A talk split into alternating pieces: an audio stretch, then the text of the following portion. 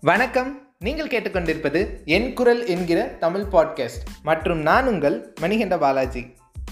இன்றைக்கி நான் சொல்ல போகிற கதை ஒரு பசுமையான கிராமம். அந்த கிராமத்தில் இனிப்பு பண்டங்கள் தயாரிக்கிற ஒரு குடோன் இருந்துச்சான் அந்த குடோனோட முதலாளி கடினமாக உழைச்சி நேர்மையாக தொழில் செஞ்சு மற்றும் தர்மத்தை கடைப்பிடித்து தன்னோட வாழ்க்கையை வாழ்ந்துட்டு இருந்ததால் அவருக்கு செல்வங்கள் சேர ஆரம்பிச்சிட்டான் அப்படி செல்வங்கள் கொஞ்சம் கொஞ்சமாக சேர அவரோட வாழ்க்கையில் இன்ன வரைக்கும் மிகப்பெரிய செல்வமாக கருதப்படுற ரெண்டு மகன்கள் அவருக்கு பிறந்தாங்களாம். அப்படி பிறந்து கொஞ்சம் ஆண்டுகள் கழித்து ஸ்கூலுக்கு போகும்போது ஒரு பையன் வந்து ஒரு நாள் அவங்க அப்பா கிட்ட கேட்குறான் அப்பா என்னோடய ஃப்ரெண்ட்ஸ் எல்லாரும் பணக்காரங்க தான். நானும் பணக்காரங்க தான். நான் ஏன் எளிமையாக இருக்கிறேன்? அது மட்டும் இல்லாமல் என்னோடய ஃப்ரெண்ட்ஸ் மாதிரி ஏன் நான் ஸ்கூலுக்கு கார்லேயும் போக முடியல? அது மட்டும் இல்லாமல் அவங்களுக்கு நினச்சது எல்லாம் கிடைக்குது. எனக்கு தேவையானதாக கிடைக்குது. என்ன காரணம்? அப்படின்னு அவங்க அப்பா கிட்ட கேட்குறான் அவங்க அப்பா வந்து மூணு பதில் அவனுக்கு சொல்கிறாங்க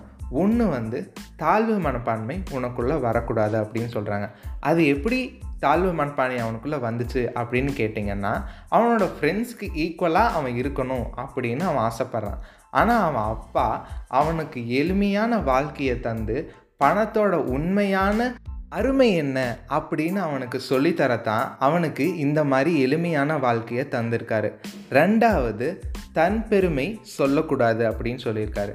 அது எப்படின்னா தான் அப்பா பணக்காரங்க தன்னோட தாத்தா மிகப்பெரிய சொத்தை சேர்த்து வச்சுருக்காங்க அப்படின்னு சொல்லக்கூடாது. அப்படி சொல்லும்போது மற்றவங்க நம்மக்கிட்ட பழகிறத குறைச்சிப்பாங்க. அது மட்டும் இல்லாமல் தராதரம் பார்க்க ஆரம்பிச்சிருப்பாங்க அப்படின்னு சொல்கிறாரு மூணாவதாக பணக்காரன் அப்படின்னா யாருன்னு தெரிஞ்சுக்கோ முதல்ல அப்படின்னு சொல்ல அவன் வந்து கேட்குறான் சரி சொல்லுங்கள் தெரிஞ்சுக்கிறேன் அப்படின்னு கேட்குறான் அப்படி அவர் என்ன சொல்கிறாருன்னா ஏழை மக்களோட வாழ்க்கையை உயர்த்தரவன் தான் உண்மையான பணக்காரன்.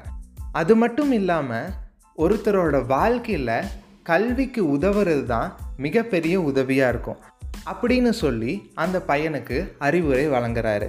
இதிலிருந்து நாம் என்ன கற்றுக்கணுன்னா தாழ்வு மனப்பான்மை நமக்குள்ளே வரக்கூடாது. ஏன் அப்படி சொல்கிறேன்னா ஒருத்தரோட அப்பாவோ தாத்தாவோ சம்பாரிச்சதை தான் உங்கள் ஃப்ரெண்டு பைக்கோ காரோ வாங்குகிறான் அவன் சம்பாரித்து வாங்குறப்போ தான் அவனோட காசில் அவன் வாங்கினதுக்கு சமம். அதனால் நீங்கள் உங்கள் வாழ்க்கையில் தாழ்வு மனப்பான்மையோடு உங்கள் ஃப்ரெண்ட்ஸ்கிட்ட பழகிட்டு இருந்தீங்கன்னா அதை முற்றிலும் தவிர்த்துருங்க. ரெண்டாவது தன் பெருமை சொல்லக்கூடாது. அதாவது தாங்கிட்ட இவ்வளோ இருக்குது தன்னோட அப்பா இவ்வளோ சொத்து சம்பாதிச்சிருக்காங்க அந்த மாதிரி சொல்லக்கூடாது. மூணாவது நம்மளால் முடிஞ்ச வரைக்கும் கஷ்டத்தில் இருக்கிற ஏழை மக்களுக்கு கல்விக்கு நாம் எவ்வளோ செலவு பண்ண முடியுமோ செலவு பண்ணி அவங்கள ஒரு நல்ல நிலைமைக்கு கொண்டு வந்துட்டா அந்த படித்து வந்தவனே அவனோட வம்சத்தவே காப்பாற்றிப்பான் அண்ட் இந்த மூணு விஷயமும் உங்கள் லைஃப்பில் நீங்கள் பின்பற்றுவீங்கன்னு நான் நம்புகிறேன் அண்ட் இந்த எபிசோட் இதோட நிறைவு பெறுது.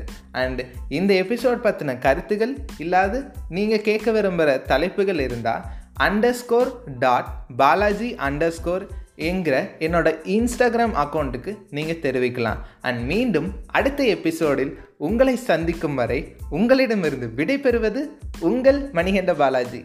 நன்றி வணக்கம்.